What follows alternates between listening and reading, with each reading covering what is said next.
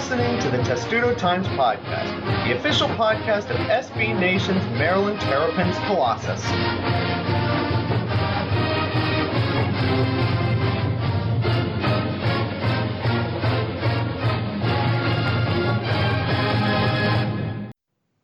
And welcome to episode 76 of the Testudo Times Podcast, where we all survived a trip to the edge of a cliff with no protection at the bottom. Uh, I'm joined by two people today. First of all, when Maryland basketball gets to the edge of a cliff and nearly falls off, we have one man who could save us. Superman when it comes to Maryland basketball. Matt Allentuck is back. What's up, people? You are going to be needed on this show. You were needed a lot the past couple of weeks just to either A, talk people off the ledge, or B, give everybody a dose of reality. yeah, uh, well, it was coming eventually. Uh, I know it was coming eventually, but you know Maryland fans. They freak out, they freaked out when we were 20 and 2. So I don't think many people are surprised that when actual bad stuff started happening, they really freaked out. Yep. Well, that, that, yeah. Could have predicted that too. It, that's how it works with this school. And Thomas is here pinch hitting for Ryan, who was supposed to be here. Hi, Thomas. How's it going? You're a good pinch hitter, aren't you? I, have done I've done some pinch hitting in my baseball days, but uh, not first time I've done it on a podcast. Well, probably won't be the last. Um, in case you were wondering, Ryan was supposed to be here, but got tied up with something he told me was job training. Now, I wasn't supposed to tell any of you this, but I have to reveal it just for the sake of this podcast because I love it so much. Uh, Ryan was training to join the circus, the Ringling Brothers Barnum and Bailey Circus, but nobody told him that the circus is actually closing. In Matt, Matt, Matt. What? This is not true. I know, but it's a funny joke. Why are you interrupting the joke before I finished it? it's fine. Let's let's get back on track. I'm telling jokes to distract us and ease the pain from Maryland basketball's last week of whatever the heck is happening. Uh, Matt, after the Wisconsin game, we said, all right, Maryland's going to lose at Wisconsin. That's not surprising. Wisconsin's a very good team. They're playing at home. This is probably Maryland's toughest regular season game they're going to have all year. We thought, all right, Minnesota and Iowa, they've beaten both of these teams on the road already. They can fix these problems. Turns out they didn't. What happened? Whew. Not sure if it's real easy to peg, uh, you know, the exacts of it. I mean, I think everyone, right? We, we've we've ridden a real weird type of roller coaster here um, with Maryland basketball this year, and I think, you know, we we all kind of came to the agreement before the season started, like, hey, this team isn't last year's team. You know, we'll we'll probably hit some highs, hit some lows. It'll be a perfectly fine season. This is all about development, right? And then we get to the point where Maryland is 20 and 2 and everyone's turned from let's let this let these guys develop to why aren't these guys winning a championship, right? So like we kind of flip script real quick just because Maryland got off to a really hot start and it's a combination of a few things, right? They didn't play a really tough schedule in the opening few months, and maybe that you know pushed their win loss record. You know, made it a little misleading, but. Uh, you know, Maryland's obviously hit a wall in the past month. I mean, February was a pretty, pretty dark time. Even if we were on the same uh, script where we were thinking about Maryland being a building team, because you know those losses to Penn State and and Iowa were were bad. I mean, they were both bad. Um, but this is kind of the reality of it all, right? Because Maryland isn't built to win a championship right now. I mean, they're they're they're pieces away. They don't have a front court at all. I mean, oh, they, they had a semblance of one, and then Michael Cekovsky sadly got hurt. And now they really don't have a front court. Maybe, but I mean, even so, I mean, Checo was hurt for so much of the year that they really were just relying on Damonte Dodd, who turned out, listen, from what he was supposed to be, turned into something great. I mean, Damonte is great defensively, and you know his offensive game never developed. But still, Damonte was an important piece. But that's it. I mean, we were forcing Ivan Bender to play center when he's not, LG Gill to play center when he's hardly a forward. Uh, so you know these these types of things probably should have been expected. I mean, Maryland had such a heavy reliance on on three completely fresh faces who weren't even you know unanimously top 50 recruits. I mean, that's pretty incredible, and they were all real hot to start the season, and they've they've had their ups and downs too, right? All three of them. I think we've we've seen stretches where all of them look great and all of them look bad and, and whatever, and they'll all be pieces for the future. But this is this is kind of in the end where we kind of thought Maryland would be, right? Like maybe even still a little bit better than we thought. I mean, they're going to have 11 or 12 conference wins. That's pretty incredible. They're going to have that, and they're going to almost more than likely have a top four seed in the conference tournament. Now, you could argue that's because the Big Ten is bad, which the Big Ten is bad. We, we, we'll get to that too, because I think it's important when we talk about the Big Ten tournament and then Maryland's seeding implications in the NCAA tournament. Uh, Thomas, the Minnesota and Iowa games were interesting for me in this sense because I saw Maryland fans on Twitter talking about these games in a different light than I've seen them talk about any Maryland games in three years. Uh, yes, Maryland had some not so great losses last year and in 2015. I'm thinking of Minnesota on the road. That one was pretty bad. And Penn State earlier this year was pretty bad. But most of the other losses, everybody was talking about them sort of reasonably. And then you get to Minnesota and Iowa where they get run out of their own gym in both games in the second half, and people are saying, What in the hell's going on? And I saw a number of people say, Well, these are the worst Maryland losses in like three years. And the, the paradigm changed, especially because this team had been so good at home the last couple of years as well. What, what did you think of this past week or so for the Terps? Um, I mean, from watching those two games, it was sort of, you know, they just seem kind of stuck, and you know, we're we're still just trying to figure out, you know, what to do with the front court. You know, who who is even playing well. I mean, you know, Trimble didn't really have a good game either game after playing great in the Northwestern Wisconsin games, um, and they just, you know, were kind of stuck and couldn't, you know, fix it. I mean, the Big Ten is having a bad year, but every team is okay, and no, no team's great. And so, you know, if you have an off night, and Maryland had two of those, you know, you're going to lose games like this. Um, Minnesota, I think a lot of people kind of didn't take seriously enough. I mean, I'm not saying the team did, but like a lot of fans didn't seem to give Minnesota credit for as good as they have become because they they've really closed this season strong. Um, yeah. Iowa was I mean, way more inexcusable than Maryland. I, I was fine yeah, with Minnesota, I mean, but Iowa was inexcusable. Yeah. Yeah, I mean Iowa. That is definitely Maryland had to play bad to lose that game, and that is exactly what they did. Um, you know, fortunately, they took care of business and actually looked really good doing it uh, at, against Rutgers, um, which kind of eases that skid, eases the idea that you know maybe they won't finish the season on some weird losing streak. Um, and yeah, it kind of rights the ship a little bit, and now we, we get back to being maybe a little more rational. Caveat emptor, of course. Maryland was not great in the first half, and then they just blew them out in the second half. And I want to get to Matt on this. Matt, one of the things we've been talking about on this show, Ryan and I, uh, in your absence, is the idea that something you were promoting in December, January, was the idea of Maryland going all small the idea of just playing Justin Jackson at the five, going all guards, Warriors death lineup, Maryland style, and just seeing what would happen. And we've not seen that. There was one game this year against Illinois, the first conference game, where they had to do that, and they played really well. It was probably their best performance of the year, and we just haven't seen it since then. There's a lot of reasons for why Maryland might not have been doing that, but now, as we're back to sort of the same issue that they had earlier in the year with one of their best bigs injured, is that something you think they will do down the stretch, and is it something you want to see them do down the stretch? Uh, of course, I think uh, I think I've been promoting a small ball lineup since last year. Um, yes, you have, but, and you have but, a chance to say it again on this show. Yeah, I mean, listen, that that's something that I think um, I'll I'll wind up disagreeing with Turgeon for the rest of his coaching career, but he's he's not uh, as adept to, to doing things like that. He's uh, his mindset has always been to play big and, and use height.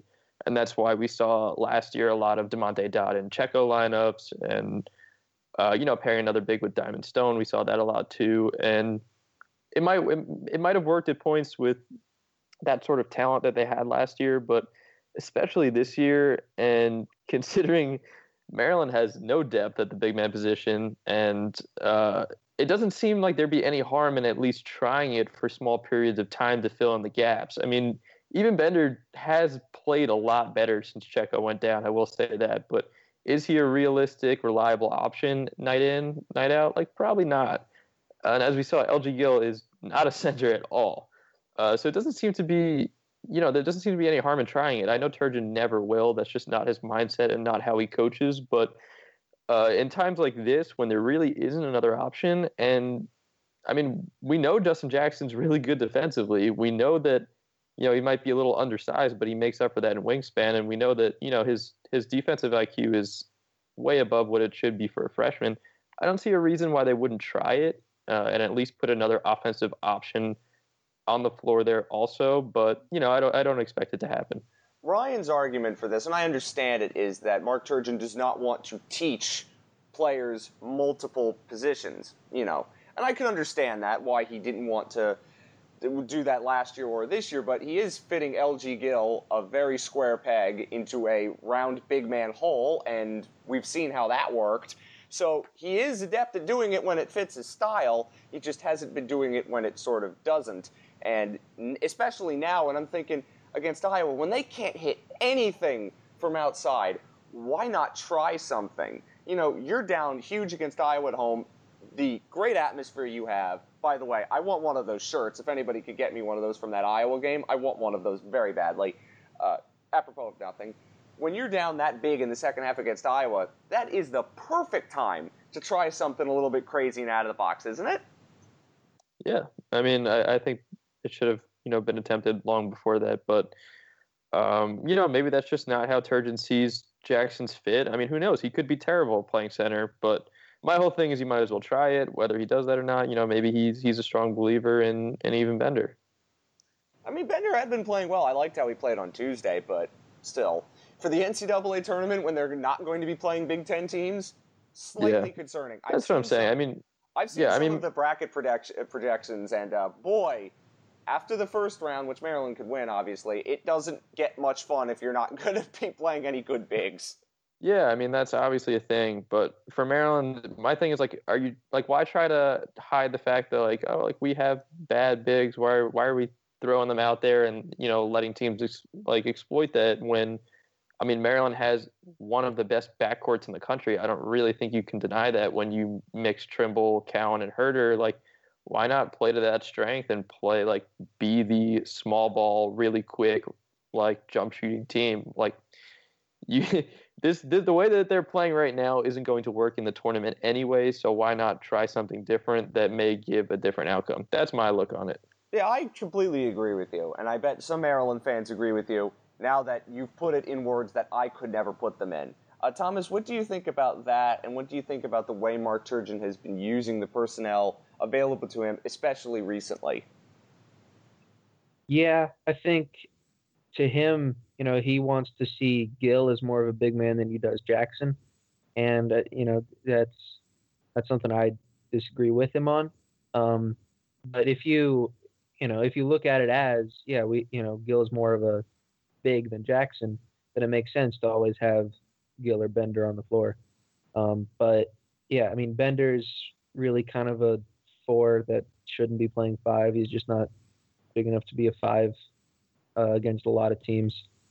Um, Jackson is is pretty big. He's got a good wingspan. He's a good defender. Um, he would make sense. You know, I I'm not a big fan of just thinking of a small ball lineup and calling it the Warriors lineup, even though you know they are the model.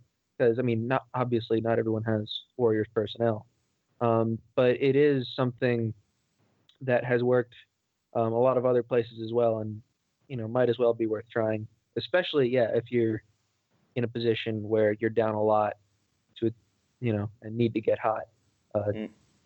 might as well try something you hadn't been doing. Absolutely. And in the second half against Iowa was the time when I really wanted to see it, and I was getting really, really angry. But uh, we didn't see it, of course. And then, to make matters a little bit worse, uh, they weren't great against Rutgers. Now, Matt, of course, Rutgers is not the Rutgers of years past. They're actually a very good defensive team, good at rebounding, but they are the worst free throw shooting team in the history of basketball. I've never seen a team in my time watching the sport shoot free throws worse than this Rutgers team had. But then in the second half, we saw what we've seen from Maryland this year at times, which was a switch just was flipped, and then they started hitting shots and totally destroying somebody. That's the weird dichotomy of this team, and we've talked about it so often this year. It was one of our fun little storylines, which is Maryland could be have these awful stretches where they can't hit anything, they're getting bullied inside, it's all going wrong, and then a switch gets flipped, and then they suddenly can blow out anybody in the country. It's insane, and we saw the difference from the first half to the second half against Rutgers, and it reminds you, you know, this team when it's at its best is still really, really fun and can beat a lot of good teams. Yeah, I mean, Maryland is a pretty solid team. Uh, I think what was weird about that one, right, is it wasn't Ivan as much jump shooting as like inside production, which you know, go figure. The the one thing that they lack, they wind up having what LG, even and Damonte combined for what? What they missed like two shots all game. it was so um, weird.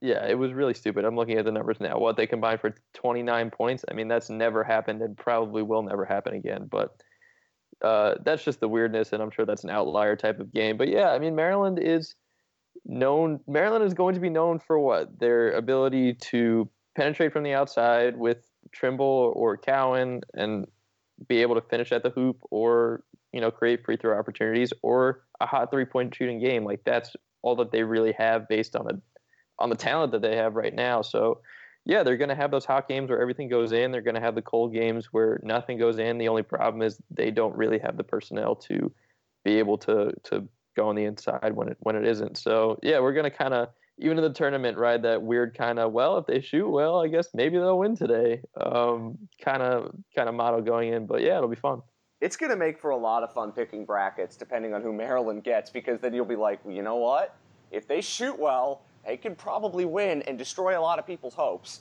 and then if they don't shoot well well it's like well why did we even think of doing that you know it's going to be that weird dichotomy and then I, I, can't wait to see if Maryland does make it to the Sweet 16, which none of us think is particularly likely. And let's say they pull off a huge upset. People are going to say, if they get into one of those shooting habits, people are going to be like, well, wait a minute, why didn't we think of that? Like, we knew they could do this, but none of us trusted that they could do this. And then if they get blown out, which is also equally likely, because they haven't played a really good team all year, people will be like, well, why did we think of that? God, we are stupid. Why didn't we pick another upset in the. Oh, anyway, these are just the ramblings of somebody like that. Uh, Matt, uh, I want to start thinking about Michigan State and then going ahead. Uh, Michigan State has been another team that's just had a weird year, and it's been that kind of year in the Big Ten where nobody's any good, and Michigan State has been way, way down compared to where some people thought they'd be. They just lost to Illinois. This is a really important game for Maryland, not only because it's senior day, but because if they win, they assure themselves of a top four seed in the Big Ten tournament. And let's be honest, playing three games is better than playing four. And also, depending on where the seeding comes in, you could avoid tougher matchups later on in the tournament if they get there. So, how do you think Maryland matches up against a Michigan State team that I can't figure out? Hmm.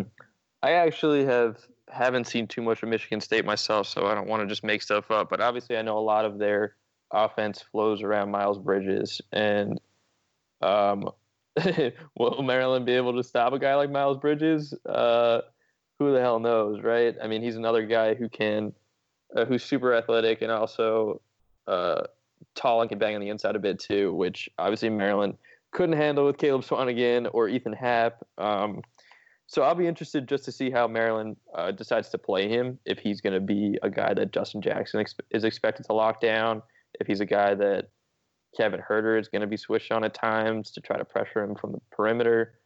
Um, it'll be weird because yeah, again, Michigan State has been a weird team where we kind of we hyped them a lot to start the season, and then a month or two in, we're like they suck, and now we're like, wait, now they're good again. It, Lord knows. I mean, they have losses, big losses. They got totally destroyed at Michigan. They lost at Purdue, but a lot of teams lose Purdue. They just lost at Illinois on Wednesday, a team that Maryland beat twice. So I have no idea how good Michigan State is. And normally I'd be like, well, Maryland's at home. That's a bonus. But they've not played as well at home this year as they have in years past. And the home court advantage isn't quite, I guess, what it used to be. Maybe that's just the team speaking to that. Uh, Thomas, what are you thinking about this Michigan State game? Because it's one of those weird ones, but it's such an important game if you're considering Big Ten tournament seeding. I think literally any outcome is possible in this game. Like, any either team could win by as many as 30 points. It's like that, ba- that basically describes Maryland right there, huh? Yep. I mean, yeah. I mean, no no other game have I even really thought that. There's always like one game. If it's a blowout, it's probably going to be you know this team winning, or if it's close, you know Maryland's got a chance. But this this one, I, I have no idea. Like Michigan State has, you know, kind of had a Maryland-ish season where just, you know, they're they're a pretty young team and like 80 different versions of them have, showed up in 30 games, and you know th- this is exciting and we don't know what we're gonna get. This is fun. I mean, think about this in terms of conference tournament standings right now. Just looking at it, of course, there are games that you are going to see tonight, tomorrow, whenever it is. Purdue's 13 and 4, Wisconsin's 11 and 5, Maryland's 11 and 6, Minnesota's 10 and 6, Michigan State and Northwestern are both 10 and 7. So Maryland could end up being like a 7 or 8 seed in the tournament, and then they could also end up being a 2. Like that's how wild and stupid and very very mediocre the Big 10 is this year. And Matt, I don't know how much it really matters where they end up getting seeded. Obviously, three straight years, your first three seasons in the Big Ten, you finish as a top four seed. That's incredibly impressive. And of course, playing fewer games is better than playing more games. And, Yeah. I mean, thinking about it, the Big Ten tournament, because it's in Washington and they are Maryland home games, let's be frank here. You know, does it matter that much where they get seated outside of you don't want to play more games, or does it really matter because in the Big Ten this year, anybody can beat anybody? Uh, okay, so we had a different mindset, or at least I did last year too, where it was like Maryland should play. Right, Maryland sort of slumped in February last year, also, and we were hoping Maryland had more games to try to prove itself uh, to the committee right before the tournament because we were hoping for a higher seed. The way Maryland's trending right now, I'm not sure if that's the best option. Um, fewer games probably sounds better, especially given the fact that they're already down Checo and losing another guy would really suck. Um, you know, I don't think it matters too much, but Maryland having to play fewer games and being able to use that time for rest or just uh, not being, you know, not playing a game that isn't going to help them but can only hurt them, that sort of thing also makes sense to me. Um, so we'll see. I mean, they're not going to be screwed no matter what happens or where they're seated, but playing less games would be ideal, in my opinion. I think that's always ideal, but I don't think they're going to be playing a game in this tournament because of the way the Big Ten is this year, unless they're playing Rutgers, that they are going to be like, wow, if they lose this, they're in big trouble because they're going to end up playing a Michigan or a Northwestern or somebody like that who's a bubble team, probably a tournament team, and beating them, it's not going to hurt, obviously. If I do want to say anything about where I want Maryland to play, if they finish fourth in the conference, then they play an afternoon game on Friday. If they finish third, they play a night game. I'd personally rather them play a night game because then there's more of a home court advantage so people don't have to take off of work to go to the game. That's just my theory. It's not something I've ever thought about in the history of Maryland and conference tournaments, but since the games are in Oh, that- DC this year, That place is going to be filled. No one's going to class. well, Maryland students, obviously, but I mean, but thinking about it in terms of not just having Maryland students there, in terms of having everybody there, I mean, if Maryland's playing the nightcap, for instance, then it's absolutely a 100% Maryland home game. It might be less of a home game if they play in the afternoon, in my No, view. that's true. You're also, uh, you know, I kind of thought about this a bit too, and obviously Maryland will be will feel like the home team, but it's DC. I feel like so many people who have gone to all these Big Ten schools probably live in DC. Well, I mean that's that's true. Maybe less so like the Purdue's and Wisconsin's, more the Ohio States and the Michigans of the world. Yeah, that's what I'm but thinking. Also, still, but this is still DC. It's still Maryland. Yeah. know, and and I see so much talk about the Big Ten tournament next year, and because it's at MSG, and I said the two places that are not College Park where Maryland fans will go to are DC and New York City. very Those are the two. So Maryland's basically getting a lot of help from Commissioner Delany in their conference tournaments in the next few years. Uh, just, I guess, Matt, uh, a word on seeding. I know you're not a bracketologist, but you know, I looked at Joe Lunardi today. Today being Thursday, he had Maryland as an eight seed, reasonable. Jerry Palm of CBS had them as a six seed, also reasonable. I see them in that six seven range. The only way that they get higher is if they win the conference. I think the Big Ten champ gets a five seed just by virtue of them being a Power Five conference. But other than that, nobody's getting higher than a five. There are too many good teams that are not in the Big Ten that are going to take up those seeding spots. Uh, in the NCAA tournament, I don't really think it matters all that much what seed Maryland gets. I guess instead of maybe where they go, where they're going, because I've seen some projections where they had them in Sacramento, which would suck. Others that had them in like Greenville, which is I guess a little bit better. But do you do you think that Maryland's seating where the bracketologists have them, and I guess our perception of them right now is is about right? Yeah, that's probably fair. I mean, once you get to that outside the top four seeds, it's so much of just a jumble, right? Like between five and like what separates a five from a nine? I mean, they're all like in that same sort of range where it probably just you know they'll look back and see most like the team's most recent production in their conference tournament. So yeah, you're right. If Maryland, uh, the way I see it, if Maryland, like if there's any way Maryland can move up from that six to eight or so range, it's probably only if they beat Purdue in whatever scenario. Like I don't think anyone's to think much higher of Maryland if they knock off just Michigan or Northwestern or or one of those. They'd probably either. I mean, Wisconsin would help, but most probably them beating Purdue would would bump them up, you know, a notch as as far as what tier they are in the tournament. Yeah, I don't think it changes much. And again, just in case people were wondering, I mentioned this last week. Uh, Joe Lunardi had Maryland as an eight seed, and the one seed that they'd be playing, North Carolina.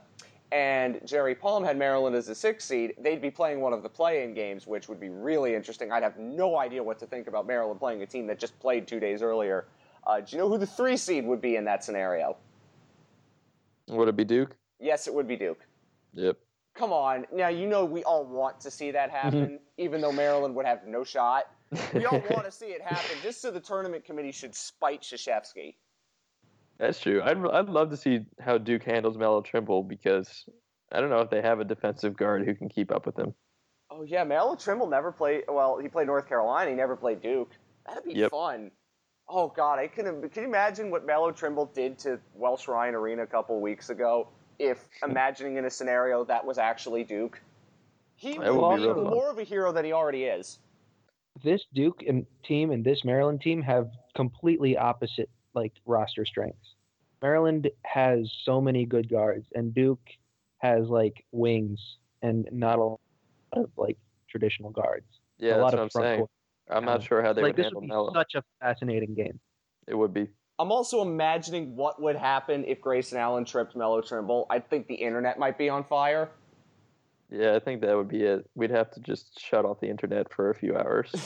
oh, I've been shutting off the internet for a lot more than a few hours recently, but oh god, I that that would be something else. I I, I met somebody who's at he plays D three basketball, and his name's Grayson, and he's from Jacksonville, and I was telling him.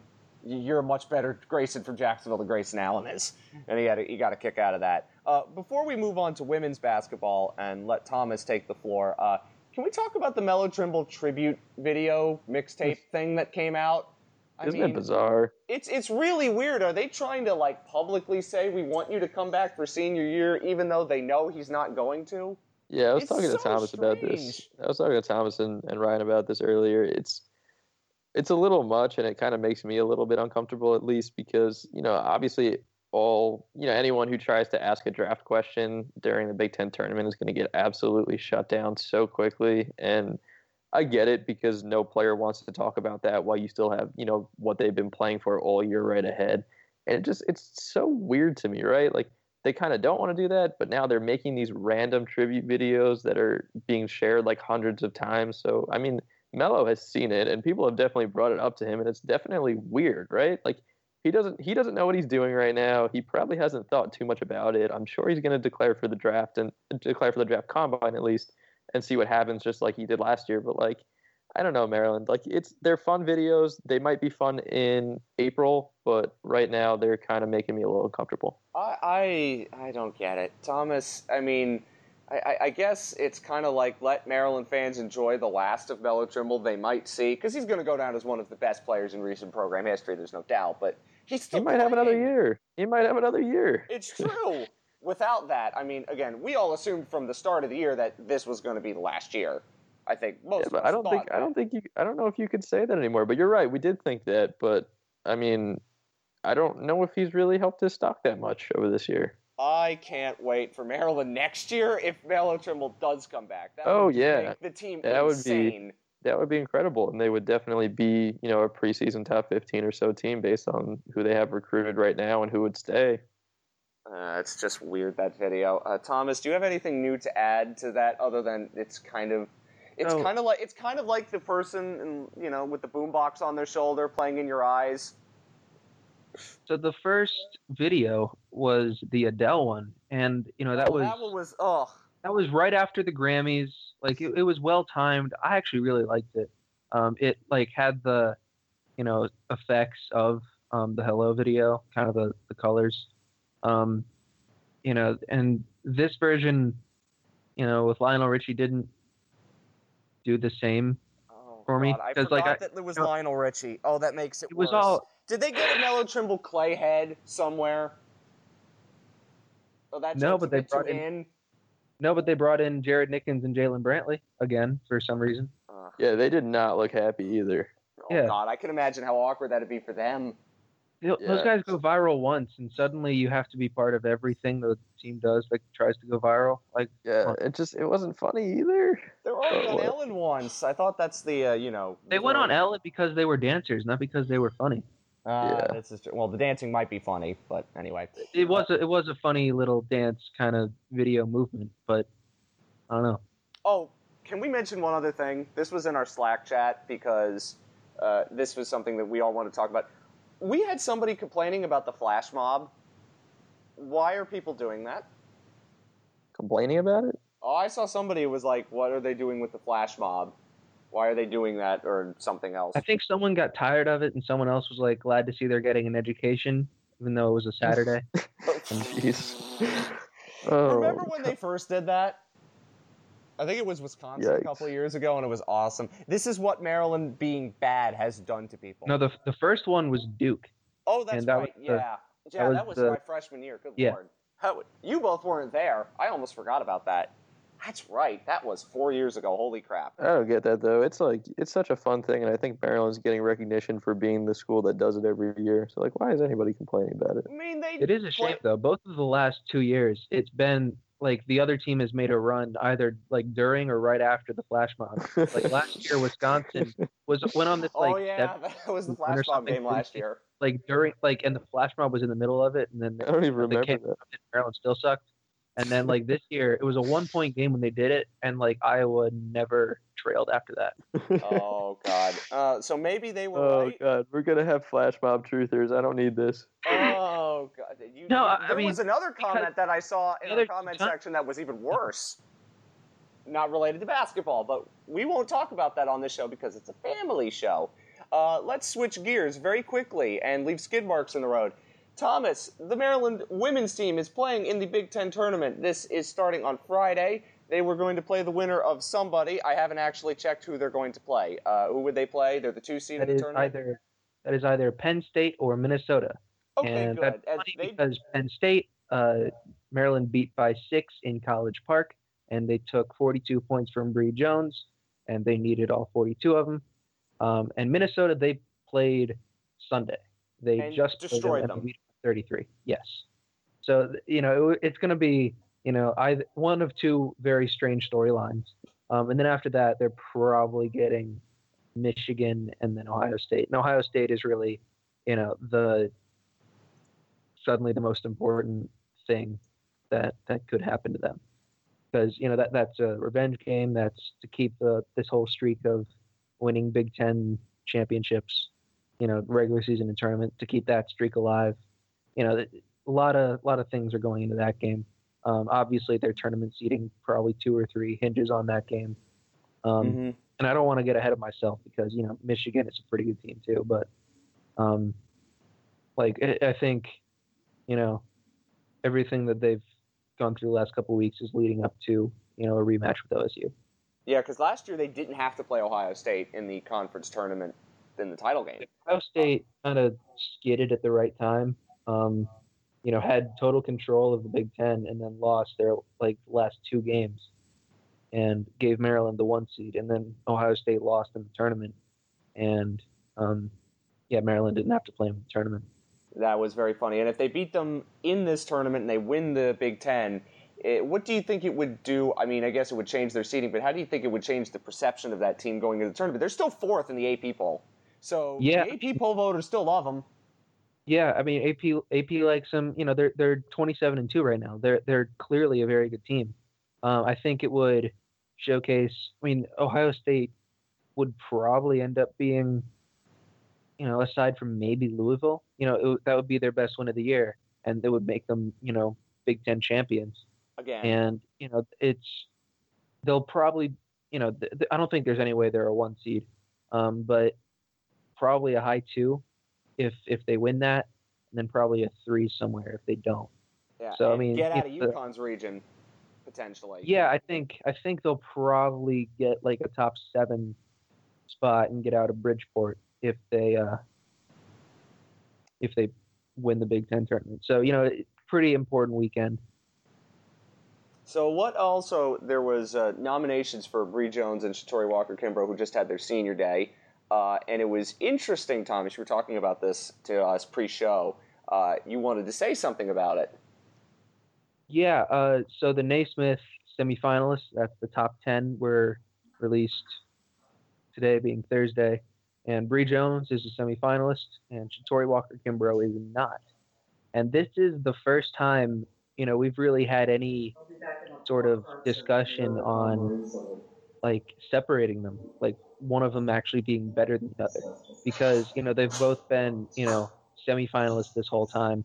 Um, they were both unanimous all Big Ten. They were both first team all defense. Like there was really nothing that separated them, sort of accolades wise. Neither one of them won um, Big Ten Player of the Year, although I think Bri had a much better case for it because she shot like seventy percent from the field. Um, I think honestly, if they beat Ohio State previously, uh, she probably wins that over Kelsey Mitchell. But it's you know this is kind of the first time that Jones has been, you know, awarded something over Walker Kimbrough this year. And last year it was kind of the other way around.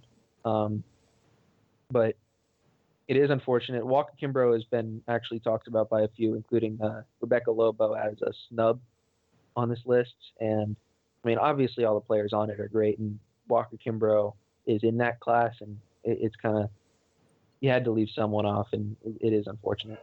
But let's be honest: is we know who's going to win this award.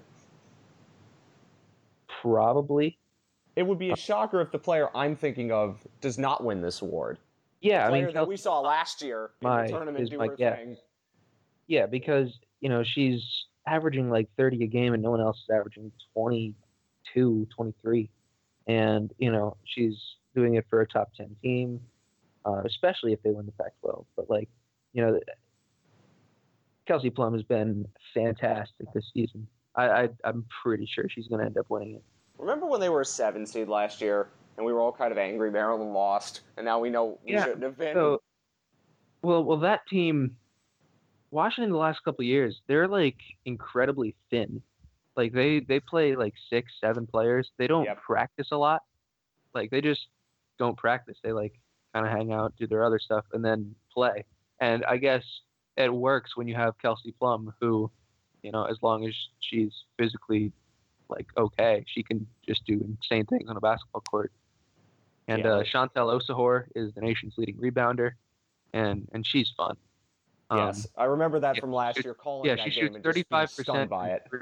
and does not jump ever. That was my favorite part. Yes, Matt. I don't know if you were watching this last year, but I was calling that game uh, when Maryland played with, uh, Washington in the NCAA tournament, and Chantel Osahor was taking threes and not jumping and making them, and it was like my dream. I do remember Everybody's that. dream playing on the playground was to take threes and not have to jump for them, and she was hitting them, and her stroke was great. It was amazing. It was one of my favorite things I've ever seen watching basketball. And That's then hilarious. Washington went on to make the Final Four. No, it was it was not only hilarious, it was amazing. Yeah, and and all of those, I mean, all, all attest to like, you know, Mike Neighbors and like Kelsey Plum and Chantel Osahor are all like really good, you know, quotes and really fun people. It seems so. You know, if if they run into Maryland again, obviously I'll root against them. But otherwise, you know, Don't think that's happening in they've College got this- Park. they've got my support. No, it won't happen in College Park this time around. It'll happen somewhere else. Uh, quickly, Thomas, give us a recap of some of the other sports that's been happening. I know we're obviously focused on men's basketball and to a lesser extent women's basketball, but there are spring sports happening and other stuff has happened. So, uh, Yeah. what's happened? Well, uh, Maryland has the best men's lacrosse team in the country and the best women's lacrosse team in the country again. Oh, that Um, happened last year. And what happened last year? I don't know. I don't really feel like talking about that. Um, Something happened. the I'm sure it did. Uh, but this year, uh, yeah, the, the women beat uh, UNC, um, defending national champion. Um, so, so kind of a revenge game. Although, you know, we, we've had this war in the comments. It's not technically revenge because it's a regular season. Yeah, sure. Um, it, it's you know they still have a winning streak on them, and um, yeah, and the men's team is has looked pretty good. They they struggled late against Yale. Um, Maryland softball isn't doing too great. Um, they still they still got that win over Florida, and they will have that forever. Um, the rest this season isn't looking too exciting. They lost a they tied a game because Dartmouth had a, a travel plan. Like they had a plane to leave back to like um Where is go back- Dartmouth located? Come on, Thomas, you know this. I'm blanking on it. Come on, Matt. getting- do you know I'm where getting Dartmouth my- is located? Uh, where I'm getting Dartmouth? mixed up. Uh, this might surprise is- you, but I never toured there. Uh, no, neither did I. But uh, it's it's New Hampshire, in case you were wondering. Ah, Okay, so that's the one in New Hampshire. Okay. That's the one in New Hampshire. He I knew there were- Ivy League schools. No, like I I know kind of where some of them are, and then some of them I get mixed up from time to time. Like I, I get Dartmouth and Brown mixed up for where which where, where they are. I would understand not And- knowing where Northwestern State is because that's actually in Louisiana, but maybe maybe Dartmouth was in that category. Continue. I'm sorry. I just said that. No. I knew I knew Dartmouth was up north, but like, um, but yeah, so they were in, yeah, New Orleans, and then they had to stop a game in the sixth inning that was tied because Dartmouth had to catch a plane. It so a lot of a lot of weird things happening for Maryland softball this year. That's that's weird. And baseball. Uh, yeah, uh, they they got they ran into a very very good LSU team and a pitcher that has allowed one hit this season in two games of like 18 innings. He he got, he threw an he threw a no hitter in his first start and then threw eight no hit innings against Maryland. He is insane. And uh, yeah, so they're one and five. They were going to play their home opener Wednesday. That did not happen. Um, Ah, because God decided to smite us with bad weather. yeah, they'll play in North Carolina this weekend. Oh, that'll be fun. So I think that just about covers everything. Uh, next week we will have a nice conference tournament preview. We'll probably also recap the year that really wasn't in the Big Ten because they might get seven or eight teams in the in the tournament this year, but all of them will be like five to nine seeds. It's insane how mediocre the conference has been this year. I, I, I can't remember. I mean, I've only been following Maryland basketball since I came to school, which was 2012 13. But I can't remember a conference in my time following the sport that has been as mediocre as this year's Big Ten has been. Unless maybe, Matt, you can remember something that I don't. no, that sounds about right. I don't think we'll ever see it like this Pac-12 a few years ago. There was Pac-12 a few years ago that was close. Like they had a bunch of teams in the tournament, but like none of them were ranked. And I guess the SEC sort of counts, but then they have Kentucky and Florida, which Yeah, the Big Ten does not have this year. Yes, ever since Calipari came to Kentucky, like the SEC's always been pretty top heavy. But yeah, but at least there's one really good team and then a bunch of draft. Yeah. This year there's Kentucky and Florida and a bunch of draft. So Mhm. that's fun. And I South Carolina. eh, they're okay. Not not great, but not awesome. Anyway, uh, that was a long podcast, but it was a really fun one, and we went off on tangents that actually made sense. Thanks, Matt, for coming back and telling everybody that the sky isn't falling. Absolutely. We'll make sure you have you on when we're previewing the Big Ten tournament. Uh, when we can, because you'll know more about the other teams that Maryland might be playing than we do. And Thomas, thank you for pinch hitting. You did a very good job. No problem. Bucky Dent of podcasts. Close enough. All right. Anyway. Take care. Thanks a bunch to everybody for listening. Please enjoy the senior day against Michigan State, but of course, go Terps.